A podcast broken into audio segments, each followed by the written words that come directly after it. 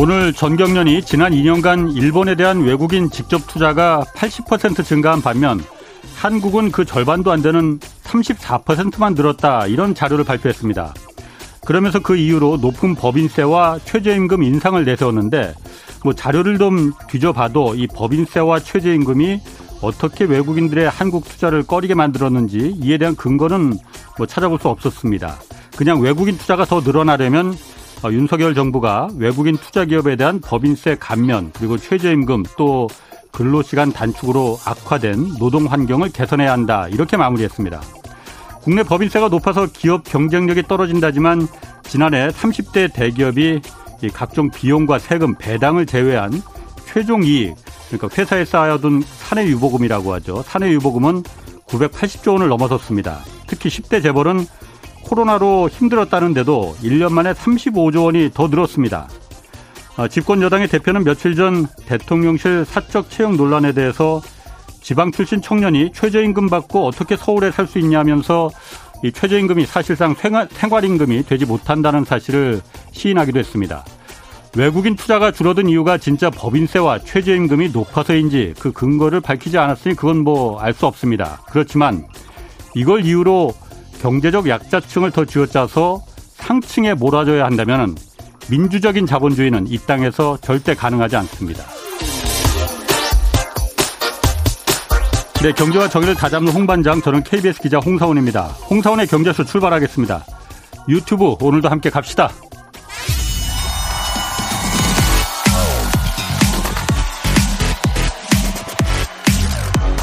대한민국 경제 오디션 내가 경제스타 K 여러분 경제가 어려워서 힘드시죠? 그래서 준비했습니다. 대한민국 경제 오디션 내가 경제스타 K 힘든 경제 상황을 이겨낸 감동 스토리 우리 가정의 특별한 경제 교육법 슬기로운 투자 아이디어 경제와 관련된 이야기라면 모두 모두 환영합니다. 총 상금 6천만 원을 준비했습니다. 자세한 내용은 홍사원의 경제쇼 홈페이지를 참고하세요. 이 프로그램은 당신의 투자의 길을 춤추게 하는 새로운 투자 플랫폼 탱고픽에서 함께합니다. 네, 총 상금 6천만 원 걸린 이 대한민국 경제 오디션 내가 경제스타 K 방금 전 들으신 대로 12월 9일까지 사연을 받습니다. 대상 2천만 원, 최우 수상 4명에게 500만 원씩 상금 주어집니다. 이 사연은 홍사원의 경제쇼 홈페이지에 올려주시면 되는데 연락처를 꼭 남겨주셔야만이 저희가 연락드릴 수 있습니다. 자, 오늘 경제쇼에서는 이제 출범 두 달을 맞은 윤석열 정부 앞에 쌓인 그 경제적 난제들 이거 어떻게 풀어갈지 좀 자세히 살펴보겠습니다. 윤희숙 전 국민의힘 의원 나오셨습니다. 안녕하세요. 네, 안녕하세요. 윤 의원님은 경제학 박사시고 또 KDI 한국개발연구원에서 근무하셨죠? 네. 그래서 여권의 경제 전문가라서 저희가 모셨습니다. 네, 감사합니다. 오늘 기대가 큽니다. 네. 자, 먼저 한국은행이 최근에 이제 그 얼마 전에 금융통화위원회에서 사상 처음이라고 하죠. 0.5% 포인트 금리를 올렸어요. 뭐 big step으로 올렸다고 하는데 네. 이거 좀 어떻게 평가하십니까? 그 총재 발언을 보면요. 네. 그런 얘기가 나와요. 고민을 많이 했는데 아, 이렇게 할 수밖에 없었다. 음. 그런 얘기를 하고 그렇게 할 수밖에 없었던 이유는 지금 기대를 인플레이션 기대를 꺾는 게 매우 중요하기 때문에 예. 어, 전원일치로 음. 그렇게 했다. 그리고 그런 말씀을 하시고는 아, 거기에 대한 반응은 시장의 반응이나 뭐 주주의 주변 전문가의 반응은 불가피했다는 쪽에 많이 생각하시는 것 같아요. 물론 예. 그것으로 인한 파급 효과 음. 또는 충격을 어떻게 또 완화할 것인가는 또 정부의 몫이고 네네. 한국은행 입장에서는 지금 그것이 불가피하다 이렇게 네. 판단하는 것 같고 저도 어그 앞뒤 설명을 들어보면 예. 그 총재가 뭐라 그러시냐면 앞으로 한 세 번 정도 돌리겠다 이런 얘기 하잖아요. 네네. 근데 그 판단은 3분기나 3분기 말이나 4분기 정도에 아마 잦아들 거다 인플레가. 근데 그 근거가 뭔지를 보면 유가가 지금 굉장히 중요한 그 팩터인데 음. 유가의 선물 시장에서의 움직임을 보면 네. 3, 4분기 말이나 4분기에 아마 이걸 잡을 수 있을 거다 이렇게 음. 판단을 하세요. 예, 예. 근데 본인도 이게 아. 기준 시나리오다라는 표현을 써요. 기준 시나리오. 그러니까 이게 별 일이 없으면 근데 두 가지 어, 별 일이 없으면 어. 우리는 이렇게 예, 가겠다. 예, 예. 근데 우리가 지금 판단한 이유는 이거다. 그렇지만 아, 물가가 안 잡히거나 예. 우크라이나 전쟁의 그 저 상황이 음. 우리 예상하고 다르게 흘러가면 예. 이 기준 시나리오가 변할 수 있다. 예. 그래서 굉장히 친절한 설명을 이번에 네. 그0.5% 포인트 올린 다음에 예. 주어졌어요. 네. 그래서 아, 납득이 가더라고요, 아. 저는. 그런데 그 어쨌든 아까 말씀하신 대로 연말까지 금리를 두세 차례 더 올릴 거예요. 세 번 올리겠다고 예. 했죠. 음. 금리를 물가를 잡기 위해서 금리 올리는 거는 어쩔 수 없는 금융당국에서는 뭐 필요한 조치라고 봐요. 아주 표준적인 대응이죠. 어. 근데 문제가 뭐 잘 아시겠지만은 이게 우리나라는 음, 음. 민간 가계부채 또 기업부채가 음. 뭐 거의 세계에서 지금 원탑일 정도로 음. 심각하다 뭐 경, 우리 한국 경제의 뇌관이다 이렇게 말하잖아요. 음. 이게 어떤 문제를 일으킬 가능성은 없을까요?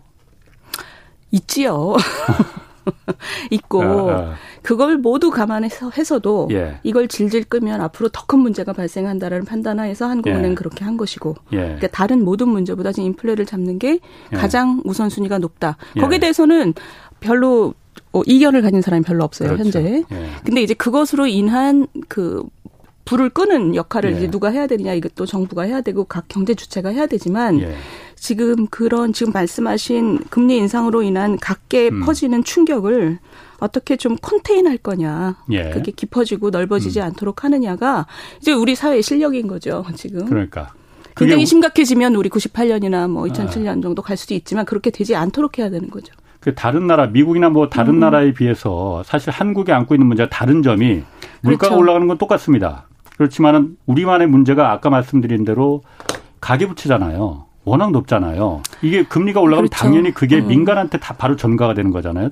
미국은 사실 좀 어, 여유가 있지 않습니까? 어. 아니요. 근데 그 거기는 한 어. 가지 어. 좀그 고리가 있는 것 음. 같아요. 가계 부채가 많은 것 때문에 플러스 뭐가 있냐면 우린 주로 변동금리 상품이 워낙 예. 지배적이니까 예. 예. 그러면 왜 이러냐 왜 우리나라만 이러냐 그러면 사실 이거는 우리가 뭘 잘못했다기보다 음. 자본주의가 성숙한 많은 나라들은 고정금리를 금융기관이 감당할 수 있는 이유가 있는 거죠. 예. 그러니까 30년 고정금리물 음. 이런 거를 상품을 우리는 못 해요. 근데 음. 선진국을 어떻게 하냐? 이런 거를 쭉 받은 다음에 그 상품을 판 다음에 음. 그 위험을 그러니까 시장의 위험을 금융기관이 떠안는 거잖아요. 네네. 개인이 아니고 우리는 예. 개인이 떠안는 거고. 아하. 근데 선진국을 보면 음. 이런 걸 모아 가지고 그 채권을 발행한다든가 해서 유동화를 시킨다고. 예, 그렇죠. 예. 그러니까 그게 무슨 예. 얘기냐면 우리 자본시장이 아직 그 정도로 성숙하지 음. 않은 거죠. 음. 물론 그 좀 더 많이 더 빨리 성숙할 수 있었는데 우리가 뭐 정책을 잘못했다 이런 면이 없지 예. 않아 있어요. 예. 그렇지만 기본적으로 우리나라의 자본시장은 기본적으로 뭐 자본 자본주의 시작한 지 이제 70년이니까 예. 그런 한계가 있는 거죠. 음. 근데 이런 이제 상황을 겪으면서 이번 이번 음. 같은 경우에 이게 그 변동금리 상품을 가진다는 게 얼마나 위험한지 또 음. 개인이 다 갖고 있다는 것 또 정부도 이런 걸 겪으면서 아 이거 보통 때 좀 가이드라인도 좀 만들어야 되고 그러니까 서로 리스크를 어떤 식으로 서로 음. 나눌 것인가에 대한 네. 사회의 어떤 의식이 높아지는 거죠. 네. 이런 식으로 해서 이제 자본시장이 조금씩 조금씩 발전하는 거죠. 그 뇌관이 될 수 있다는 거는 그 아, 그럼요. 맞아요. 그럼요. 아. 그렇죠. 그렇게 뇌, 되지 않도록 뇌관 되지 말아야 되는 그럼요. 그럼요. 아. 그 하나하나씩 좀 좀, 좀 보면은 부동산 문제가 뭐 아무래도 음, 음, 음, 음. 지난 대선도 부동산 대선이었다고 말을 음, 하는 정도니까. 그렇죠. 어, 지금 그새 정부 부동산 정책이 이제 주택 담보 대출 비율 LTV 이거 완화해 주고 또 대출 규제도 완화해 주는 정책 계속 지금 내고 있지 않습니까? 이게 지금 금리 이렇게 오르는데 괜찮은 거냐? 뭐 일각에서는 뭐 박근혜 정부 때 빚내서 집사라고 뭐, 뭐가 다르냐 이렇게 말하는 분들도 있어요. 어떻습니까? 이거 괜찮습니까? 그러니까 제가 그 빚내서 집 사라라고 네. 저 박근혜 정부 때 얘기했다는 것부터 저는 살짝 귀에 걸려요. 왜냐하면 어, 네. 세상에 어느 정부가 빚내서 집 사라 그러겠어요. 그러니까 그렇게 직접적으로 말하지는 않고 언론에서 그렇지, 그렇게 그렇죠, 말했죠. 그렇죠. 근데 그 네. 뒤에 얘기는 네. 뭐냐면 빚을 안 내고 집을 살 길이 있어요? 어, 없습니다. 그렇죠. 그러니까 네. 빚을 안 내고 집을 살 수 있는 사람은 아주 대단한 현금 부자 및 그 자식들밖에 없어요. 예, 예. 그렇기 때문에 부동산 집은 특히나 빚을 음. 내야 돼요. 네네. 근데 자기가 빚을 어 내가 저 감당할 수 있다라고 본인이 주장하고 그거를 음. 빌려주는 금융기관도 아 우리도 손해 없다라고 주장하면 예. 그러면 정부가 그거를 막을 이유는 없는 거예요. 근데 예. 막을 이유를 한 가지 찾는다면 뭐냐면 금융 시스템의 건전성이죠. 예. 금융 시스템의 건전성이라는 건 뭐냐면 지금은 금융기관과 그 집을 사고 살려고 돈을 빌리는 사람이 다 괜찮다고 하지만 음. 이게 혹시라도 삐끗해서 집값이 많이 내려갔을 때 예. 금융 시스템에 충격을 주는 그런 일을 발생을 막아야 되는 게 정부의 또 역할이잖아요. 그렇기 음. 때문에 LTV라는 규제를 넣는 거예요. 그렇죠. 근데 네. 통상 그 LTV 규제라는 것을 그러면 그 정도의 목표를 위해서 음. 어느 정도가 적당하냐? 예. 그러면 우리나라는 이때까지 한 40에서 50 이 정도를 했잖아요. 그 굉장히 낮은 거예요. 음. 그러니까 60에서 70 정도는 다른 나라는 다 그렇게 하고 근데 문제는 지금 생애 최초자한테 80으로 넣고 우리가 70 정도로 올렸잖아요. 이 예. 정부가. 저는 그 정도는 통상적인 상황에서는 별 문제가 없다고 봐요. 다른 나라도 그렇고. 금융위기 이전에 미국은 110막 이랬어요. 음. 그러니까 그러니까 아, 또 문제가 생긴 거죠. 그러니까 생긴 거죠. 그래, 당연히 그러니까. 그렇죠. 예, 예. 그렇기 때문에 지금 이거를 어느 정도로 가져갈 것이냐에 대한 수준에 대해서는 얘기할 수 있지만 지금 그거를 아. 그러니까 이건 이런 거예요. 내가 집을 사고 싶어. 음. 빚을 내서 살 수밖에 없는 게 바로 주택 금융의 본질이에요. 그렇죠. 빚 내서 네. 집을 사지 말라고 얘기하는 건 주택 금융이라는 분야를 아예 없앤다는 음. 얘기랑 똑같아요. 네. 근데 지금 LTV 규제라는 것의 본질은 어느 정도를 위해서 우리가 안정성을 위해서 어떻게 할 거냐 이거는 음. 시기 시기 따라 좀 오르락 내리락 할 수 있지요. 예. 근데 이때까지는 턱없이 낮았다. 이거는 아. 규제의 본질하고 상관없이 부동산 분야에 돈이 흘러가는 걸 막기 위해 따른 거 말고는 설명이 안 돼요. 음. 그래서 저는 지금 이 상황이 워낙 어렵긴 하지만 예. 이거는 뭐 정부가 기본적으로 맨 1열에 있는 규제를 푼 거고 예. 이거를 네. 일렬에 있는 규제를 푼 다음에 실제로 본인과 금융기관에 또 한 번의 그 판단이 들어가는 거잖아요. 예. 그죠? 음. 그래서 저는 이거 자체에 대해서는 음. 그렇게 뭐 비난할 근거가 있나 싶어요. 음. 아니, 비난하는 것보다도 음, 음. 제가 그냥 물어본 겁니다. 그냥. 그러니까 아니 지금 빚내서 것, 집사라고 정부가 어. 얘기했다는 것 자체가 어. 굉장한 판단이 어. 들어가 있고 빚내서 집 사면 안 된다는 얘기 같아요. 그런데 어. 다시 생각해 보면 아니 빚을 안 내고 집을 어떻게 사 네. 이렇게 되는 그러니까 거죠. 지금 LTV가 LTV 그 이렇게 좀 완화 해주고 그러는 거는 그럴 만한 능력이 있는 여력이 있는 청년이라 그렇죠. 하더라도 갚을 능력이 어. 있는이라는 말이 딱 붙어 있는 거죠 음, 앞에 그리고 예, 그것 예. 때문에 DSR 규제를 그 예. 붙잡고 있는 거죠. 그렇죠. 그래서 이번에도 왜 DSR 예. 규제를 그대로 강화한 것에 대해서 젊은 분들은 상당히 많은 불만을 토로했어요. 아, 그렇지만 예. 그게 사실은 금융시장의 건전성을 해주는 어떤 보루 그렇지. 같은 거죠. 그 지금 보면은 집값이 좀 방향을 틀었잖아요. 그렇죠. 어 아까 뭐 금융시장 그그 그, 음. 그 건전성 뭐 금융기관들의 어떤 그 이 안전하냐 이 얘기도 잠깐 하셨는데 많은 분들이 경제쇼에도 나오는 이제 부동산 관련 패널들이 우려하는 부분 중에 하나가 이 금융 경색 어 쉽게 말해서 은행들이 어 위험해질 위험이 없겠느냐라는 부분에 대해서 좀 우려를 하는 분들도 있거든요. 윤 의원님은 좀 어떻습니까? 왜냐하면 집값이 뭐 지금 뭐 깡통 얘기도 나오고 어느 정도 떨어질지 모르겠지만은 어 그러니까 이제 저, 저 지난 한 몇 주 전인가 여기 그 키움 증권의 서영수 아, 이사님 아, 예, 예. 그 쇼를 제가 들었는데 예. 아유 굉장히 설명을 잘하시더라고요. 그러니까 예. 제가 100% 동의하는 건 아니지만 예, 예. 그분이 염려하는 것이 이제 금융기관 특히 은행의 유동성을 맞습니다. 굉장히 걱정하셨고 근데 지금 사실 이 정, 정책을 하시는 분들은 제2금융권의 문제가 지금 사실 드러나고 있어서 예. 지금 은행뿐만이 아니라 저축은행 쪽에 지금 촉각이 가득 차 있죠. 네. 근데 이게 지금 현재 우리의 약한 고리가 터지지 않도록 그걸 미리미리 좀 그 다지는 기간이 지금이에요. 바로 아. 지금. 그러니까 이게 걱정되죠. 걱정되는데 예. 그렇다고 해서 너무 과하게 반응해도 안 되고 예. 그렇지만 잘 살피고 있다가 그때 그때 필요한 조치를 해야 되는 게 우리 저 이 정책과 아. 금융기관들의 예. 역할인 거죠. 그러니까 선제적인 선제적인 조치가 좀 필요한 시기입니까? 선제적이라는 게 무슨 뜻이에요? 저는 사실 어제 오늘 그 발표 어. 때문에 사실 저도 이, 이, 좀 답답한데. 예. 답답하실 것 같아요.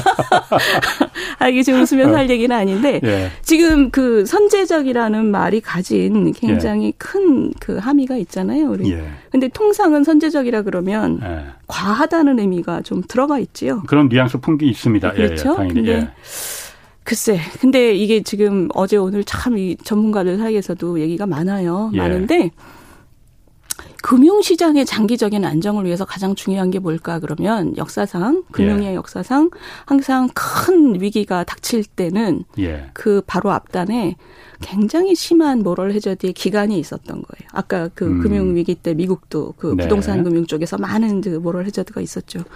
그래서 우리가 과할 정도로 선제적으로 저 어. 대응한다는 게 금융 부분에서는 어, 상당히 조심스러운 표현이에요. 예. 그래서 지금 뭐냐면 지금 기간은 우리가 올해 그 경제 성장률이 한 2.5% 2.6% 지금 생각하잖아요. 그러면 이 실물 부분을 가지고 지금 경제 위기라고 얘기할 수 있는 사람은 아무도 없죠. 음. 그런데 앞을 보면 깜깜한 거잖아요. 예. 그게 금융 부분과 실물 부분이 음. 앞으로 어떤 식으로 충격이 이제 전이 될 것인가를 걱정하는 거잖아요. 예.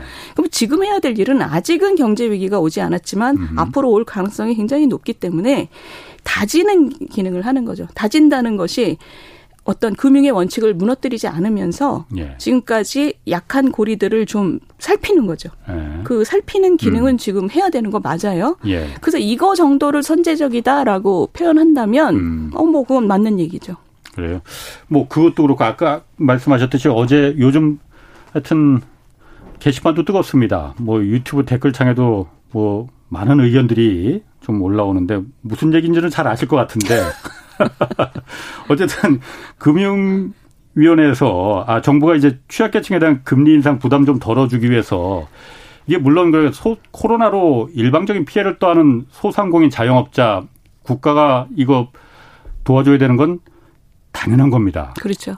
이거는 당연히 국가가 도와줘야 피해를 떠안게 했으니까 당연한 건데 아 거기서 갑자기 이제 이 코인과 주식 투자했다가 실패한 청년층 이자를 원금은 물론 아니에요. 원금까지 탕감해 준다면 그건 정말 말이 안 되는 건데. 그러나 원칙적으로 같은 얘기죠. 같은 갚아, 얘기인가요? 갚아야 될 돈을 안 갚는 어. 것이기 때문에 예. 사실은 그 원금까지 탕감하냐 이자만 음. 탕감하냐에 논리적인 그 장벽은 별로 없어요. 그럼 그거는 정부에서 지금 왜 그 자영업자 소상공인 말고 코인하고 주식 물론 그래 금융위원장이 설명을 했어요. 지금 이 사람들 도와주지 않으면은 정말 더 많은 호미로 막을 것 가래로도 못 막는다라는 비유를 뭐 하셨지만은 어떻습니까 윤 의원님은? 그 탕감시켜 준다는 게 어. 그러니까 저는 지금 그 우리가 지금 이런 문제를 가지고 얘기하는 게 우리 사회에서 굉장히 중요한 그 시기라고 봐요. 예. 굉장히 근본적인 자본주의 근본적인 어 어떤 룰에 대해서 우리가 예. 같이 한번 활발하게 얘기해보고 어 합의점이 어디 있는지를 예. 찾아가는 과정이죠. 네네. 근데 이제 제 생각은 이렇습니다. 음. 그러니까 지금 그 금융위원장하고 금감 금감 금감원장이 거의 같은 얘기를 했어요. 예. 뭐냐면 지금 그 대출 금리가 연, 연 7%가 된다고 가정하면 지금 네. 거의 그 정도 갔잖아요. 음. 근데 그, 그 그렇게 되면 DSR이 70% 이상인 사람이 190만 명이다. 그 음. 얘기는 DSR이 70% 이상이라는 얘기는 평균적으로는 최저 생계비를 뺀 금액이고 뭐 평균적이 아니더라도 자기가 보통 때 쓰는 생계비를 빼면 빚을 갚을 수 없는 사람들이 190만 음. 명 정도 된다. 예. 그러면 이 사람들을 그대로 방치하면 음. 그러면 이 사람들이 이제 뭐 신불자 되고 뭐 예. 여러 가지 그 정상적인 생태계를 아. 벗어난다. 예. 그럼 이거를 어떻게든 지금 뭐라도 해야 된다. 라는 아. 그 걱정은 이해가 가잖아요. 우리가 아까 그렇죠. 우리가 아까 예. 뇌관 얘기한 게 음, 이런 음, 거잖아요. 이런 예, 분들이 예. 여기서 탈락하고 이 사람들이 대출을 못 갚고 그게 은행의 위기로 가고 예. 은행의 위기로 가서 제2금융권의 위기 뭐 이렇게 쫙 되면 음. 이제 막 생각하기 싫은 시나리오가 펼쳐지잖아요. 그렇죠. 근데 예. 그렇다 치고 예. 그러면 이 상태에서 어떤 그럼 이, 이런 분들을 위해서 뭐를 해야 될 거냐 그랬을 때 가장 원칙적인 점이 한쪽 끝이 투자는 자기 책임이에요. 저 예. 부동산을 뭐 하든 많습니다. 아니 그건 원칙이죠. 예, 투자는 예. 자기 책임입니다. 예. 그래서 부동산하고 저 코인 뭐 저 이거 다 아무것도 안 하고 음. 본인들이 생각했던 시점에서 지금 조건이 달라졌다고 해도 그것까지 예상하는 게 당신들의 책임입니다. 투자자의 책임입니다. 그래서 정부가 아무것도 안 하는 게 있어요. 음. 그리고 맨 끝에는 굉장히 아까 말씀하신 매우 선제적으로 어려움을 미리 다 없애주는 근데 그 음. 얘기는 뭐냐면 어, 갚아야 될 빚을 많이 줄여주는. 예. 근데 이 두 가지 이, 이 양쪽 끝이라고 음. 하면 그러면 여기서 하나 더 생각해야 되는 게 뭐냐면 나머지 국민들 그렇죠. 이자를 꼬박꼬박 갚아온 그렇죠. 분들 이런 분들 네. 입장에서 그럼 여기서 동의할 수 있는 지점이 어디일 거냐? 동의할 수 있는 지점이 없을 것 같은데. 그러니까 제 말이 그 말이에요. 예. 이게 이게 극단적인 양쪽 점이라고 생각하면 예. 우리가 지금 찾아야 되는 점이 요 한 선 음. 위에 어떤 점일 거라는 아, 거죠. 예. 그 어떤 점이 어디냐는 우리가 지금부터 찾아봐야 되는 숙제인데 예, 예. 예를 들면 많이들 나오는 얘기가 뭐 분할 상환이라든가 네. 뭐 만기 연장이라든가 뭐 이자 유예라든가 이런 건 예. 뭐냐면 기본적으로 당신이 다 갚아야 된다. 음. 근데 그거를 약간 늦춰주거나 조건을 조금만 바꿔줘서 금융기관한테도 큰 부담이 가지 않을 거고 예. 다른 국민들도 음. 아저 정도면 지금 이렇게 갑자기 조건이 바뀐 음, 거니까. 음.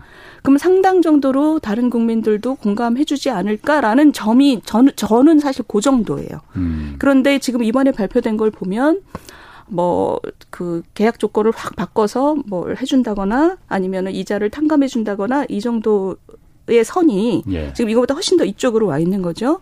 그러면 이런 경우에 걱정되는 것은 첫 번째는 이모럴 해저드의 문제가 있고 예. 왜냐하면 버티면 뭐라도 해준다라는 아, 예. 그런 풍조가 우리 금융 그 시스템에 생기는 거죠. 다음에도 또 해야겠네. 그럼 또 탕감해 줄 거야. 버티면 된다. 예. 그죠? 일찍 갚으면 바보다. 이런 식의 예. 게 생기고 두 번째는 다른 국민들이 화가 나죠. 예, 화 많이 어. 납니다. 저도 약간 화는 났어. 아, 그래요? 아주 아니, 약간, 아니 저는 어. 화가 난다기보다 이 화나는 국민들을 보면서 걱정이 예. 되는 거죠. 예. 그럼 이게 우리 경제에 어떤 영향을 미칠 것인가가 저는 걱정이 돼요. 예. 그래서 저는 사실은 이 금 제가 생각하는 점은 사실은 조금 더 이쪽인데 이쪽 점으로 지금 사실은 얘기를 했는데 한 가지는 이분들이 구체적으로 어떻게 할 거냐라고 기자들이 질문을 하니까 구체적인 얘기를 안 했어요. 그러니까 그 음. 도덕적인 그 해이를 모럴 해저드를 어떻게 좀 완화할 거냐라는 부분을 기자들도 당연히 금융위원장한테 물어볼 거 아니에요. 그렇죠. 그랬더니 그냥 열심히 따뜻한 하겠다. 마음으로 이해해달라고 그, 그 완전 쓸데없는 소리인데 그 왜 그런 얘기를 하는지 모르겠어요. 욕먹을 소리인데 그거는. 아... 그냥 차라리 그냥 나중에 구체적인 방법을 네. 강구해 보겠다 이런 말 정도면 몰라도 근데 뭐 아주 좋게 해석을 하면 예. 아주 좋게 해석을 하면 지금 이렇게 갑자기 조건이 바뀌었으니 국민 여러분들께서도 조금 더그 아. 마음을 열고 뭐 저 이해해 주십시오라는 거라면 어차피 이 안에 도, 공공 예. 공공 자금이 들어가잖아요. 물론 그렇죠. 거기에 예. 대해서 이해를 바랍니다라는 정도라고 이해는 되지만 저도 그렇게 적절한 표현이었다고 생각 안 하는 것이 음. 기본적으로 정책을 얘기할 때는 어 마음이 따뜻해야만 이해가 되는 정책은 사실은 별로 그렇게 좋은 정책은 아니에요. 예. 근데 왜냐하면 경제학 그 공부하신 분들이 다 똑같이 많이 아시는 표현이 경제학 정책을 만들려면 따뜻한 마음과 차가운 머리라는 표현이 있어요. 예. 그래서 사실은 이것이 이런 모럴 해저들을 걱정하고 우리 자본주의의 지속 가능성을 생각하는 정책은 머리가 차가워야 되거든요. 음. 머리가 차가워서 만들어낸 정책은 기자들이 물어봤을 때 차가운 논리적인 차원에서 이러이러하고 우리의 연대를 위해서 이 정도가 더 필요해서 우리가 이 정도 나갔다. 그러니 이거에 대해서는 어, 사회적인 공감대를 위해서 충분히 설명하고 예. 공감대를 끌어내는 음. 설명을 자기들이 해야 되는 거예요. 음. 저는 그렇게 생각해요. 근데 설명도 좀 충분한 것 같지는 않고 음. 어, 따뜻한 마음이라는 표현을 쓰는 바람에 우리 홍 기자님 같은 분들이 저건 뭐냐 이렇게 어, 그러니까 좀 안타깝죠 저는. 또 은행들하고 금융기관하고 상의도 제대로 안 한 것 같더라고요 이번에 그 정책을 발표하면서. 그렇죠. 그러니까 우리 우리 문제가 이런 게 어. 있어요. 그 저번에 우리 저 언제였죠? 그 이자 대출 이자율 뭐 내리라고 얘기했었던 아, 적이 금감원장이 있잖아요. 했죠. 네. 그게 뭐냐면 우리 그러니까 두 가지가 다 있는 거죠. 어느 나라나 은행을 완전히 열어놓는 나라는 없잖아요. 은행은 그렇죠. 대단한 진 그 저 뭐죠 규제 산업이죠. 진입에 안 그러면 큰 사고가 터지니까. 그렇죠. 그러니까 국민들이 은행을 믿고 미워하죠. 네. 그게 네 은행의 특징이죠. 네. 그래서 근데 아무리 미움을 받아도 믿음을 갖고 있어야 되기 때문에 이렇게 들어오는 조건이 까다롭잖아요. 예. 그리고 우리나라는 아직 자본 시장이 미성숙해서 사람들이 뭐 예금에 자꾸 돈을 갖다 주고 이러니까 음, 음. 그 예금만 받아도 장사가 되는 구조. 그러니까 네네. 경쟁이 잘 안 되는 구조가 있죠. 예. 그러니까 이 저 정책 당국은 무슨 일 터지면 은행이 뭐 좀 알아서 출렴하기를 기대하는 음. 그런 우리 풍조가 있어요. 그리고 사실은 그 금융위원회나 금감위원회에서 네. 일하는 금감원에서 일하는 친구들의 말을 들어보면 무슨 일이 터지면 금융기관도 예. 준비하고 있다는 거예요. 음, 공적인 역할이 있으니까 은행들이. 네, 왜냐하면 네. 그 정도로 규제 산업으로 보호받고 있기 그렇죠. 때문에. 예. 그래서 이번에 음. 또 코로나 동안 돈 많이 벌었잖아요. 예, 예. 그렇기 때문에 아마 그 그쪽에서도 아마 기대하고 있는 바가 있을 거고 네. 기대라는 게 예상하고 있는 바가 있고 예. 그렇기 때문에 또 그분도 그렇게 말씀하신 부분이 있어요. 예. 그런데 지금 그 정도면 다행인데 이걸 아. 지금 잘못하면 예를 들면 지금 음. 우리 아까 여기서부터 여기까지라 그랬잖아요. 여기서부터 여기까지라 그랬을 그 때 간극이 그렇죠. 네. 그러니까 이 그 극단적인 포인트에서 보통의 그럼 우리가 이럴 때 어려움이 닥치면 보통 어떻게 하느냐 시장 원리를 네. 그 훼손하지 않으면서 예. 어떻게 하냐 이런 거죠. 그러니까 지금 이런 거는 어떻게 설명할 수 있냐면 집중호우가 오고 있어요. 음. 그래서 두기 위험한지 내가 고을 원님인데 나가서 살폈어요. 예. 두기 몇 군데가 좀 위험해 보여. 어, 어. 막 위험해 보이면 원님이 봤을 때. 네, 원님이 어. 봤으면 그럼 이제 고민은 예. 저게 터지면 어떡하냐 이게 고민이 되고 예. 두 번째 왜 두기 이렇게 구조적으로 약한 게 남아 있었는지 구조적인 문제를 고민을 해야 되잖아요. 예. 근데 이 구조적인 문제는 집중호우 끝난 다음에 하면 되고 아하. 여기서 어떻게 할 거냐 그러면 이게 터진 다음에 그 사람들을 구해주는 게 있는 거죠. 예. 근데 이거를 두기 약할 것 같으니까 두기 터질 수도 있으니까 두 근처에 있는 사람들한테 다 미리 지원을 해줘.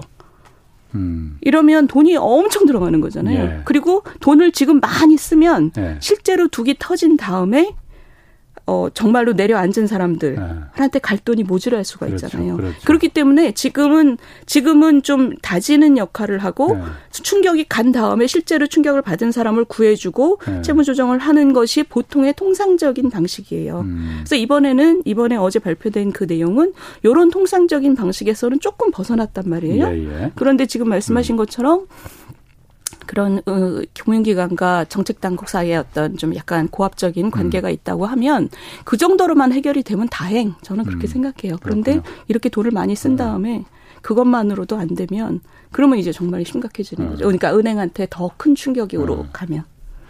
그럼 윤 의원님 생각에는 엊그제 이제 그 정부에서 발표한 금융위원장이 발표한 이 그러니까 자영업자나 소상공인에 대한 지원 이거는 당연히 더 더 해주면 더 좋을 테고 이 영, B2 이 부분에 대한 그 정책은 지금이라도 취소하는 게 맞습니까? 저는 이왕 일이 됐으니 그러니까 취소라기보다도 네. 국민들의 생각하는 바를 지금 발견해내는 과정으로 좋은 것 같아요, 오히려. 이미 발견은 다 했을 것 같은데. 아, 그래요? 어. 아니, 또 입 다물고 계신 분들도 많이 예, 계시니까. 예, 예. 저는 근데 사실 홍 어. 기자님 같이 느끼시는 분들이 많을 거라고 생각해요. 당연히 더 많죠. 그래서 정책 당국자가 어. 예. 이왕 일이, 그러니까 근데 사실 아주 구체적인 내용을 발표한 것도 아니에요. 사실 그 구체적인 내용에 대해서는 아직 좀 빈 박스가 남아있고. 어제도 뭐 특정 연령층 발표했고 또 탄감 규모 발표했고 그러면은 뭐 공간 규모도 뭐 몇 프로 이하 최대 몇 아, 프로 뭐 예, 이런 예. 식으로 지금 좀 이렇게 예, 예, 해서 그 구체적인 내용을 만들어 가는 것에 대해서는 지금 국민들의 소리를 저는 많이 음. 들을 필요가 있다고 생각하고 그 충분히 자신들이 뭐, 뭐 때문에 이런 걸 만들어냈는지 설명을 한 다음에 예. 국민들이 어느 정도에서 공감대를 이루는지를 음. 좀 보고 결정하면 좋겠어요. 구체적인 내용을 짤 때. 보고 결정하면 좋겠다. 어, 저도 동의합니다. 어. 또한 가지 그 기재부에서 지금 경기 침체, 경기 침체가 이제 곧 온다고 하잖아요. 뭐, 아, 경기 침체는 곧 올 거는 맞습니까? 다들 온다고 하는데. 전문가시니까. 지금 뭐 한국은행 총재는 큰 침체는 없기를 기대하는 것 같아요. 예. 올해 뭐 조금 내려가겠지만 예. 내년도 뭐 아주 뭐 저 리세션까지는 아. 가지 않을 거다라는 음. 식의 기대를 갖고 계신 것 같은데 예. 그거는 그게 바로 한국은행 실력이죠. 음. 한국은행이 물가를 잡으면서 음. 심각한 침체 전에 그거를 할 수 있으면 가장 예. 좋은 거죠. 그러니까 고, 거기에는 그렇지. 아직 좀 예. 불확실성이 있는 거죠. 사실 이번 이 위기를 지나가면서 한국은행이 얼마나 중요한 기관인지를 일반 국민들이 좀 뼈저리게 느낄 것 같아요. 왜냐하면 지난 40년 동안 아. 인플레하고 우리가 전쟁이 그렇지. 없었잖아요. 아. 그러니까 국민들은 한국은행이 뭐 하는 기관인지도 이제 좀 잊어버렸어. 어. 맞아요. 근데 한국은행법 1조가 예. 그거예요. 저 통화신용을 그러니까. 통해서 물가를 안정시킨다. 그래서 하여튼 경기 침체 그리고 고물가 대책으로 아 이것도 사실 제가 어좀 많이 좀 좋지 않은 시각으로 제가 좀 얘기는 하긴 했었는데 뭐 뭐를요? 종부세 개정안 이제 곧 음. 개정한다는 거잖아요. 음. 이게 그렇게 급한 사안인지 지금 고물가 그리고 경기 침체 온다는데 아, 종부세라는 게 사실 서민들하고는 상관없는 세금이지 음. 않습니까? 음, 물론 뭐 음. 서울에서 이제 서민들 세금이 됐다고 말하지만 그거는 사실 그렇진 않은 것 같아요. 음. 뭐, 윤 의원님 생각은 어떤지 모르겠습니다. 이게 정말 그렇게 급한 일인지 다른 거 보다도 왜냐하면 추경호 경제부총리가 얼마 전에 그런 얘기도 했잖아요. 그러니까 대한상공회에서 기업인들 모아놓고 민심이 바뀌어야 되니까 좀 여론을 만드는데 좀 협조해 달라. 여론까지 만들면서까지 이게 지금 먼저 종부세를 이 깎아줘야 되는 건지 그 부분은 어떤지 제가 좀 의원님 생각 듣고 싶네요. 그러니까 저 지금 말씀은 그렇게까지 지금 위기 상황에서 급하지 않다라는 말씀은 어. 저도 동의하고요. 네. 근데 지금 이걸 발표한 이유가 뭐냐 그럼 매년 세법 개정안을 그 국회에서 통과시켜야지 세금을 거둘 수가 있거든요. 네. 그러니까 그 세법 개정안에 필요한 내용을 집어넣는 거예요. 예. 그래서 지금 이거를 뭐 음. 딱히 이것만 발표한 게 아니라 올해치의 세법 개정안을 내년 세금을 걷기 예. 위해서 예. 음. 세법 개정안을 저 그 내는 과정에서 필요한 거를 쭉 음. 썼는데 그간에 얘기했던 것들 특히 종부세 같은 경우는 선거 동안에 여야가 다 애지간에 네. 공감을 한 거잖아요. 예. 그런 거를 그 안에 항목으로 집어넣은 거죠. 예. 집어넣은 거기 때문에 이게 뭐 이것만 이게 너무 급해서 음. 지금 얘기했다라고는 저는 생각하지 않는데 예. 이게 얼마나 시급한 문제냐 그거는 이게 그렇죠 부자들 그가 고가 주택이나 다주택자를 위한 게 맞는데 제가 이제 기재위에서 활동을 해보니까. 음. 그 조세의 가장 기본적인 원칙은 조세를 올릴 때 그 담세 능력, 그러니까 소득이 받쳐주는 한도 내에서 내는 거거든요. 예. 근데 우리가 이 부동산 가격이 너무 오르니까 이게 음. 굉장히 힘드신 분들이 소득이 없는 그 부동산을 갖고 계신 노인분들 예, 이런 있습니다. 분들은 네. 막 정말 어. 저희 지역 사무실에 오셔서 우는 분들도 되게 많아요. 어. 그러니까 어. 정말 이게 소득은 없는데 지금 어. 종부세가 갑자기 막 늘어나고 예. 그리고 뭐뭐 뭐 건강보험료 얘기하시는 분들 아. 계세요. 그러니까, 그러니까 예, 예. 노인분들의 경우는 굉장히 심각한 문제 맞아. 음. 그러니까 뭐냐면 이 세금이 따라가는 것을 소득이 따라가지 못하는 분들 음. 이런 분들을 위해서는 저는 뭐 이게 뭐 세율의 문제도 있고 뭐도 있고 뭐 아니면 돌아가실 때까지 뭐 음, 처분을 하거나 돌아 그러니까 예. 그런 그러니까 뭔가 좀 적극적인 그게 좀 필요하다고 저는 생각해요. 그건 지금 다 있지 않나요? 그런 그 유예 아직 법으로 통과가 안 됐어요. 아, 그런가요? 예, 예, 예. 음. 그러니까 돌아가실 때나 네, 네. 아니면은 처분하실 때 예, 이럴 때 몰아서 예, 하실 예. 수 있도록 저는 그런 거는 되게 좀 좀좀 음. 좀 처리가 빨리 되는 게 좋다고 음. 생각해요. 그러니까 지금 부자 조세라는 말도 맞지만 그 안에 또 다양한 사연이 있다는 거죠. 뭐 모든 무덤에는 다 사연이 있는 거니까. 그렇죠. 어. 근데 평생 살던 곳에서 어. 집 팔고 가서 세금 내라. 맞습니다. 그건 좀 네. 그건 좀 아닌 것 네. 같아요. 아 근데 지금 제가 윤 의원님 이렇게 얘기하면서 음. 굉장히 유쾌하시네요. 저요? 어. 예전 저 의원 그 던질 때 네. 제가 사실 굉장히 뭐 감명 감명까지는 아니지만은 뭐 하여튼 아 저분 참 괜찮네. 아. 솔직히 그렇게 얘기 생각했었거든요. 네, 그러니까 강단이 어. 있어 보인다 이런 거죠. 어. 음. 아 말난 김에 의원직 던진 거는 후회 안 하세요? 후회하실 것 같은데? 아유, 뭐 전혀 안 합니다. 어쨌든 그때 네. 그 본인도 아니고 네. 그 아버님 이제 농경지 네. 농지 위반으로 이제 그 그렇죠. 그 뭐 그렇게 던질 만한 사안은 아니었. 다들 그러는데 국회의원들 중에 왜냐면은 경실련에서 조사했더니 우리나라 국회의원 300명 중에 100명은 다 농지 문제가 있어서 여의도 농부라는 얘기 다들 하거든요. 음. 국회의원 3명 중에 1명은 여의도 농부다. 음, 저는 처음 들어요, 그 표현. 네. 아니, 실제로 그래요. 네. 한 100명 정도는 그게 상속을 받았든 본인이 농사 짓는다고 등록을 했든 네. 농지를 다 네. 소유하고 있어요. 네. 그런데 뭐, 아니, 그 얘기는 뭐 나중에 하시죠. 뭐 본인도 아니고 부친 아버님께서 뭐, 그, 네. 어, 하여튼 후회 안 하신다 이거죠. 후회 안 하고 왜냐면 그때는 대선 앞이었고 음. 제가 부동산 때문에 유명해졌잖아요. 그러니까 네. 제가 부동산에 관해서 얘기했던 것들이 네. 이 뭔가 그 무게를 막 네. 상실하는 것을 제가 두고 볼 네. 수가 없었어요. 아, 알겠습니다. 나중에 네. 앞으로 좀 종종 나오셔서 그 농지법 얘기도 한번 좀 다시 한번 좀 풀어보시죠. 아, 그거 우리 토지 개혁 얘기부터 좀 하면 재밌을 것 같아요. 나중에 한번 제가 꼭 한번 좀 자리 마련하겠습니다. 아까 법인 그 저기 그 종부세 얘기도 했지만은 지금 어쨌든 어, 새 정부가 재정 건정성을 굉장히 강조하고 있잖아요. 네. 지난 정부에서 하여튼 그 너무 재정이 남발했다라는 음, 부분. 음. 어, 그게 맞는지 안 맞는지 모르겠지만 그런데 지금 어쨌든 법인세 이제 기업들 법인세 이제 이것도 세법 개정에서 통과가 될 올라갈 거예요. 법인세 또 종부세 역시 마찬가지고 또 지금 유류세도 인하하지 않습니까? 그리고 이번에 뭐 이런 민생 안전 금융 프로그램에서 이제 비투 하는 사람들도 이제 뭐 좀 125조 원뭐 음, 음, 투입한다고 음. 하고 이 국가 재정 건전성, 나라 국간 어 괜찮겠느냐? 어떻습니까? 그렇죠. 그 걱정되죠. 저는 사실은 뭐 네. 지금 이번 세법 개정안뿐만이 아니라 우리 재정은 매우 걱정되는 상황이라고 생각해요. 왜냐하면 예. 이게 고령화 때문에 음. 지금 앞으로 30년 지나면 노인 인구하고 경제 활동 인구의 비율이 거의 1대 1이 되거든요. 예.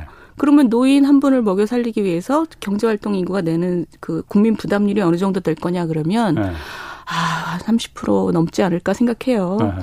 그러면 이제 정말 그때 노인이 누구냐면 저죠. 예. 그러니까 저 제가 많은 젊은이들의 그 원망과 그 네. 저, 뭐랄까 좀 그 짐덩어리의 눈길을 그 받으면서 살아야 되는 거잖아요. 예.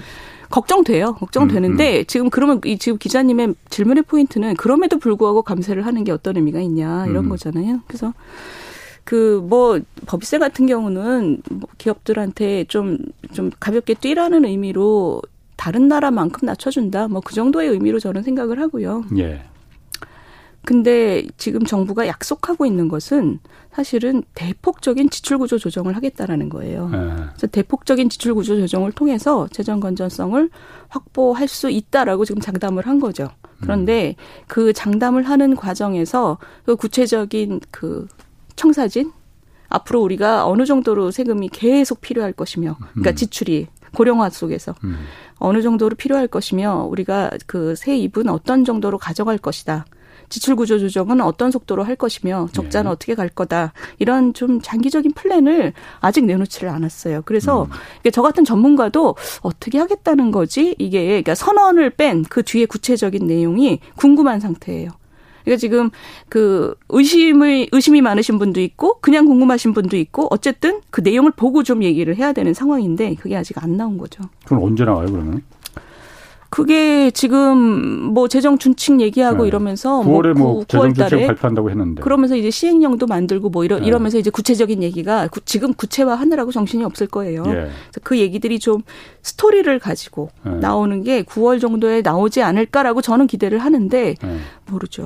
아니 그런데 지금 그러면은 그 지금 그 쓸 돈이 이렇게 많은데 어, 일단 어려운 사람들 먼저 도와줘야 되니까 근데 그거 많은데 지금 그 비투한 사람들, 뭐 비투는 어쨌든 젊은 사람들이 하더라도 어느 정도 여유가 있을 때 비투도 가능한 거지 그렇지 않은 사람은 그것도 못 하거든요. 그리고 또 종부세 이런 부분은 좀 음. 뭐 내년으로 미뤄도 되는 거 아닌가? 올해 이렇게 재정 건정성까지 위협하면서 이걸 굳이 올해 이거 꼭 이렇게 어 여론을 동원해서까지 해야 되는가? 그런 좀 의문이 드네요. 어떤 뭐 그러니까 지금 비투 같은 경우는 근데 금융위 그 홈페이지에 들어가 보면 네, 소득 자산 아니 네. 아니요 소득 자산을 네. 조건을 걸어놨어요. 음. 그래서 이렇게 좀 여유 있는 젊은이들은 배제되는 구조로 지금 디자인하고 네네. 있는 것 같아요. 음. 근데 뭐 그래도 금융시장의 그 규율이라는 문제는 여전히 음. 남는 거죠. 네. 근데 지금 이런 급한 문제를 어떻게 할 음. 거냐? 저는 일단 우리 이 정부가 생각하는 어떤 그 방향을 예. 천명한다는 의미를 갖고 있는 것 같고 왜냐하면 음. 국회를 통과할 가능성이 별로 높지가 않잖아요. 그러니까 뭐 그거는 뭐 그때 가봐야 하는 거지. 뭐 지금 민주당도 그렇게 음. 종부세나 이런 부분에 대해서 법인세 이런 부분에 대해서 그렇게 반대 아닙니다. 않는... 법인세는 굉장히 우리나라에서 네. 가장 이데올로기적인 그 예. 대립이 이렇게 심한 부분이 네. 법인세예요. 법인세를 네. 놓고 법인이 실체냐부터 굉장한 논쟁이 있어요. 예, 예. 그래서 법인이 법인의 음. 부자가 어디 있어라고 음. 얘기하는 분도 되게 많아요. 예. 그래서 법인세에 대해서는 항상 굉장히 강한 그 논쟁이 있어 왔죠. 음. 음. 아니 법인세 얘기가 나왔으니까 사실 우리나라가 지금 법인세가 22%에서 지금 25%로 올리, 음. 아, 25%를 22%로 좀 낮추자는 거잖아요. 근데 사실 제가 예전에 시사기획창에서 오래 음. 이제 그 취재하면서 이 우리나라 세제에 대해서도 좀 음. 많이 취재를 했었거든요. 네. 근데 사실 우리나라 잘, 더 잘, 기재위에 계셨었으니까 네, 더잘 네, 네. 아시겠지만은 우리나라 기업들 네, 25% 실제 명목세를 다 안 내는 것 잘 아시잖아요. 그렇죠. 음, 이런저런 그렇죠. 명목으로 다 많이 세액 공제 음, 해주거든요. 뭐 예, 고용 그렇죠. 많이 했다, 투자 그렇죠. 많이 했다, 뭐 해서 음, 음, 음. 심지어는 임시 투자 세액 공제 같은 경우 음. 임시가 일무 1년간 일몰 하자는 것도 음. 지금 한 40년째 계속 임시로 음. 연장되고 있거든요. 네 네. 기재위 아마 세, 세제 개편안 나올 때마다 매년 이맘때쯤이면은 각 대기업들에서 마크맨들이 의원들 한 명 한 명 다 붙지 않습니까? 뭐 저보다 더 잘하시네요. 그러니 실제로 우리나라 법인세율이 그러니까 실효세율이 실제 내는 실효세율이 외국에 비해서 그렇게 낮은 거냐? 그러니까 그 실효세율에 대해서는 제대로 된 비교된 연구가 없어요. 그렇죠. 예. 그렇기 때문에 실효세율 기준으로 우리가 다른 나라에 비해서 어떠냐는 예. 사실은 판단하기 판단할 근거가 없어요. 그러니까 실효세율을 비교하지 말고 음. 이런저런 명목으로 여러 가지로 우리나라에서 그 세액을 공제해 주잖아요. 음. 세액 공제 항목 중에 물론 중소기업들을 대상으로 해서만은 그 세액 공제 항목도 있어요. 그렇지만은 철저하게 대기업들이 받아가는 세액 공제가 훨씬 더 많거든요. 그렇죠. 어. 그렇죠. 왜냐하면 다 적격 요건이 있기 때문에 아, 뭐 그렇죠. R&D 투자를 하고 예, 예, 예. 맞습니다. R&D 투자 음. 세액 공제 이런 거는 중소기업들은 그건 상상도 못하는 세액 공제야. 그렇죠. 그렇죠. 이런 부분들을 음. 뭐 예를 들어서 한 해 10조 원 이상을 버는 아니 음. 분기당 10조 원 이상을 한 해도 아니고 이런 음. 기업들한테 그런 기업들은 반도체나 자동차 같은 건 장치 산업이기 때문에 굳이 국민들 세금으로 그 보조금 세금 깎아주지 않더라도 그 보조금이지 않습니까? 음. 음. 어차피 기업이 살아남으려면 공격적으로 투자해야 되는 거거든요.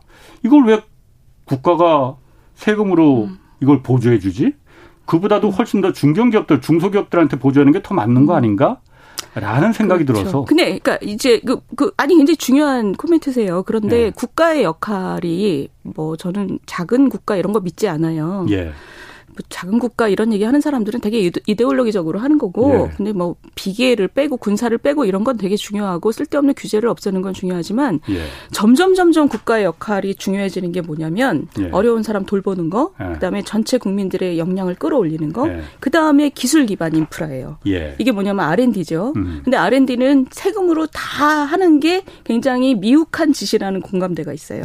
그래서 기업이 하는 R&D 투자가 사회 전체적으로 기업만 위한 의미하는 게 아니라 사회 네. 전체적인 외부적인 좋은 것들을 가져올 거라는 믿음들이 있는 거죠. 예. 그래서 R&D 투자에 대한 그 투자 세액 공제 이런 거는 많은 나라가 갖고 있어요. 네. 갖고 그렇죠. 있고 그렇기 때문에 사실 그걸 다 저 비교해서 우리나라가 실효세율이 음. 어디냐? 그럼 저는 뭐 그거는 저뿐만 아니라 많은 전문가들이 판단하기 어렵다라고 얘기를 하고 근데 지금 말씀하신 법인세 얘기는 우리나라의 문제로 지금 많이 얘기되는 것은 음. 사실 세율 자체보다도 네. 구조예요. 굉장히 복잡한 구조. 그러니까 어. 좀 4단계로 돼 있거든요. 예, 예, 다른 나라들은 대충 단일이에요. 아. 그러니까 그, 그 매출이 높다고 네. 더 높은 세율을 하질 않아요. 음. 그냥 단일 세율을 매기고 특정한 조건들에 따라서 이 사람들은 조금 더 다른 거. 그러니까 음. 기껏해야 2단계. 예, 근데 우리는 이제 복잡한 거죠. 예. 이렇게 복잡한 세율을 갖고 있으면 기업 활동에서 굉장히 머리를 잔머리를 굴리게 만든단 말이에요. 예.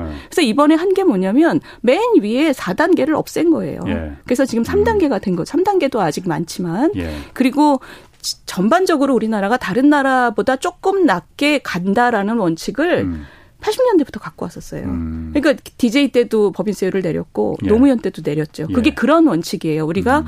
그 대외 이 개방이 워낙 높은 나라니까 다른 나라보다 조금 낮게 가져간다. 음. 근데 이게 이제 문정부 때 문재인 정부 때 올렸죠. 예. 이, 이, 추세를 쭉 올려서 지금 이번에 그걸 사실 그걸 깎는 거죠. 다시. 예, 예. 그래서 거기에 대한 뭐 찬반은 많이 있을 수 있어요. 왜냐하면 음. 법인세만큼 그, 그 이념적인 대립이 심한 곳이 없어요. 음. 그렇지만 결과적으로는 뭐 그 논쟁의 지점에 대해서 계속 얘기하는 건 저는 별 의미가 없다고 음. 생각하고 근데 지금 이게 어떤 단순화 구조다. 그리고 예. 실효세율 얘기를 하지만 그거를 다른 나라하고 똑같이 비교할 수 있는 판단 근거는 아직은 없다. 그 정도는 지적할 수 있을 것 알겠습니다. 같아요.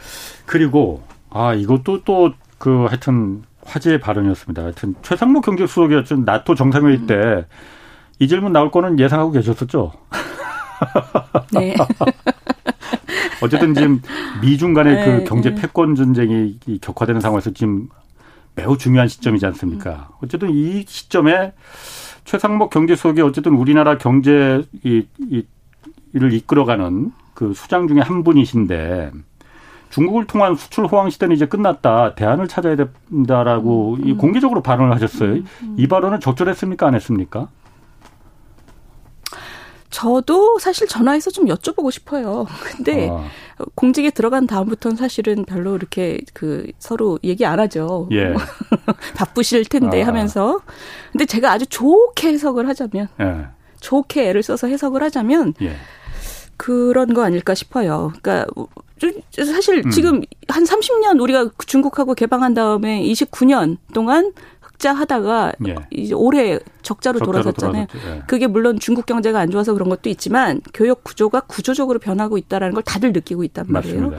중간재를 가지고 우리가 쉽게 돈을 음. 벌던 시대는 이미 지났고 예. 왜냐하면 중국 내부에서 좋은 중간재를 다 만들기 맞습니다. 때문에 예. 거기다 플러스 지금 우리가 다음 경제 시대는 빅테크 뭔가 좀이 음. 디지털 이런 것들이잖아요. 음. 예. 그런 것들을 위한 그 뭐 배터리 뭐 저 반도체 뭐 여러 가지 것들 예. 수소 이런 것들은 중국이나 우리나 지금 시작선이 똑같다는 거잖아요. 어, 예, 예, 그러니까 지금 최성목 수석의 말을 아주 좋게 그 예. 해석을 하자면 중국을 믿고 그런 큰 거인이 옆에 있었다는 건 그동안 우리한테 축복이었지만 우리 네. 시장이고 근데 그런 시대를 믿고 이제 거기 그것만 바라보기는 시 대가 끝났다라는 얘기를 하고 음. 이제는 우리가 경쟁자로서 중국과 어, 맞대응해야 되고 정말 열심히 해봐야 된다라는 음. 얘기를 한 것 같긴 해요. 그걸 공개적으로 했을까 그런데? 아니 뭐 공개적으로 하는 것까지는 저는 괜찮은데 네. 공개적으로 해야지 뭐 밀, 밀실에서 하면 의미가 없잖아요. 그거를 그러니까 사업 하시는 분들은 이미 느끼고 계실 거고 예. 국민들은 사실 많이 느끼고 계시지 않은 분들이 많으니까 사실 음. 그런 거를 적당한 기회에 적당한 방식으로 저는 국민들에게 얘기하기 시작하는 음. 것까지 저는 중요하다고 생각해요. 예. 근데 그거를 스페인에서 좀, 좀 글로벌 마이크 음. 앞에서 얘기하신 게 저도 사실 그래서 좀 여쭤보고 싶긴 해요. 다음에 기회가 되면 꼭 한번 물어보셔서 여쭤보고 제가 여기서 좀 알려주세요. 그러니까. 자, 아 오늘 참 재밌네요. 아 재밌습니다. 그 윤석열 정부가 네, 어쨌든 네. 지금 경제 정책 중에서 네, 뭐 네. 잘하고 있는 것 또 그리고 또 아쉬운 것 음. 보시기에 어쨌든 대선 때도 역할을 하셨잖아요, 의원님도. 저요? 네. 어, 저는 뭐 응원했죠, 응원. 아, 그것도, 그것도 큰 역할이죠. 응원 안 한 사람도 많이 있어요. 맞습니다. 네, 맞습니다. 잘하는 일은 잘하는 건 뭐고 좀 네. 아쉬운 건 뭐고 뭐가 있고 어떻게 생각하십니까? 음. 아쉬운 거를 얘기를 하자면 조금 리스트가 길어지지만 예. 여긴 경제쇼니까 아. 경제 얘기로 좀 하면 잘한 거하고 좀 동전의 앞뒷면이 있는 것 같아요. 저는 사실 잘하고 있는 것 중에서 제일 중요한 거는 뭔가 좀 원칙적으로 하겠다라는 이런 얘기를 하는 거는 예. 어 끊임없이 그 누군가는 해야 되는 얘기를 하고 있는 부분이 있어요. 예를 들면 음. 어 노동 개혁하겠다고 하면서 임금 체계 개편하겠다 이런 음. 얘기 있죠. 네. 어, 저는 사실은 우리나라가 이제 더 이상은 그걸 안 하고는 못 견디는 때라고 생각해요. 임금 체계라는 거니까 지금 호봉제 이루 부분을 뭐 호봉제가 애지, 애지간한 네. 그저 회사에서는 이미 없지만 네. 호봉제가 아니더라도 기본급을 산정할 때그 예. 그 회사에서 몇 년 일했는지가 들어가잖아요. 음. 그러니까 당연히 내년에는 올해보다 기본급이 올라갈 거라고 그렇지. 기대하잖아요. 예, 예. 그게 이제 연공급이죠. 예. 그러니까 근무 연한에 따라 음. 자동으로 올라가는 거. 그게 직무급으로 바꾸는 거. 직무급으로 바꾼 그렇죠. 뭐 직무급이라고 얘기해도 되고, 그러니까 예. 하는 일에 따라서 또는 노력과 아. 성과에 따라서 예, 예. 이런 것이 왜냐하면 이게 70년대 우리나라에 대폭 도입이 됐고 화이트 칼라까지 된 거는 80년대예요. 음. 그때는 우리가 어마어마한 고도 성장기였거든요. 네. 해마다 10%씩 성장할 때. 예. 그때는 기업하시는 분들이 한 번 좋은 인력을 데려오면 저 사람을 뺏기지 않는 게 음. 중요한 거였거든요. 음. 그러니까 올해보다 내년에 더 많이 줄게 이런 그렇지. 스킴을 만들어 간 거죠. 예. 근데 지금 우리가 잠재 성장률 2%의 나라잖아요. 음. 젊은 친구들이 학교를 졸업하고 갈 곳이 없어요. 예. 겨우 찾아도 그러니까 좋은 직장 중에서 예. 겨우 찾아도 이런 스킴을 가진 곳에서는 회사를 그만두는 게 너무너무 바보 같은 짓이거든요. 아. 왜냐하면 올해보다 내년 더 받을 거고 다른 데로 옮기면 지금 이만큼 못 받을 거니까 그렇죠. 예. 젊은이들 입장에서는 굉장히 힘든 거예요. 예. 그러니까 이 세대 간의 이 반목을 음. 그리고 이건 사실 굉장한 불공정이거든요. 네. 지금 저도 그, 동의합니다. 그, 그 이동걸 씨가 그런 얘기 했잖아요. 산업, 은행 예. 하실 때. 대, 그 제조업에서 젊은 사람 1년 차하고 30년 차하고 3배 차이가 나는 나라는 음. 우리나라밖에 없어요. 음. 그러니까 이게 지금 조금 전에 말씀하신 무슨 일을 하느냐, 예. 노력을 노력이 얼마나 많아 차이가 나느냐, 또 예. 경륜이 있어서 일을 또 잘하느냐. 요세 예. 개를 발라내면 예. 스웨덴 같은 나라는 1년 차하고 30년 차하고 차이가 없어요. 음. 거의 110% 정도예요. 근데 예. 우리는 이게 거의 300%거든요. 예. 그러니까 이거를 고치지 않으면 이 젊은 친구들이 노동시장에 이렇게 안착할 길이 없어요. 예. 이 얘기를 저는 이런 얘기를 계속 어, 문제를 제기한 건 매우 잘했다. 그리고 저 이걸 전면에 내세운 것도 잘했다고 생각하는데 음. 문제는 이거를 나레티브를 가지고 이게 왜 이렇게 중요한 건지를 음. 국민들한테 제대로 설명하는 기능이 매우 약하다고 생각해요. 그러니까 제 임금 체계 개편이라는 말을 그냥 이렇게 딱 던져 놓으면 국민들 입장에서는 그러니까 이게 네. 우리 젊은이들한테 어떤 의미를 가지는 건지 저도 개인적으로 그게 굉장히 지금 필요할 텐데 당연히 한번 나라가 뒤집힐 겁니다. 그거 하겠다고 하면은. 그렇지만은 누군가는 해야 되거든요. 그러니까 뒤집히지 않도록 설명을 해야죠. 아. 왜냐하면 이걸 가지고 가장 지금 그 저 이득을 보고 있는 계층이 우리 같은 사람들이거든요. 50대. 50대 맞으시죠? 60대인가요? 정신 연령은 30대밖에 안 될 것 같은데. 근데 50대들이 이제 자녀들이 노동시장에 들어가게 됐어요. 알겠습니다. 아유, 오늘 너무 재밌었는데 시간이 다 됐어, 지금. 다음에 꼭 출연해서 다시 한번 네. 좀 부탁드릴게요. 네, 네, 감사합니다. 자, 오늘 여기서 끝내겠습니다. 윤인숙 전 국민의힘 의원이었습니다. 지금까지 경제와 정의를 다잡는 홍반장, 홍사원의 경제쇼였습니다.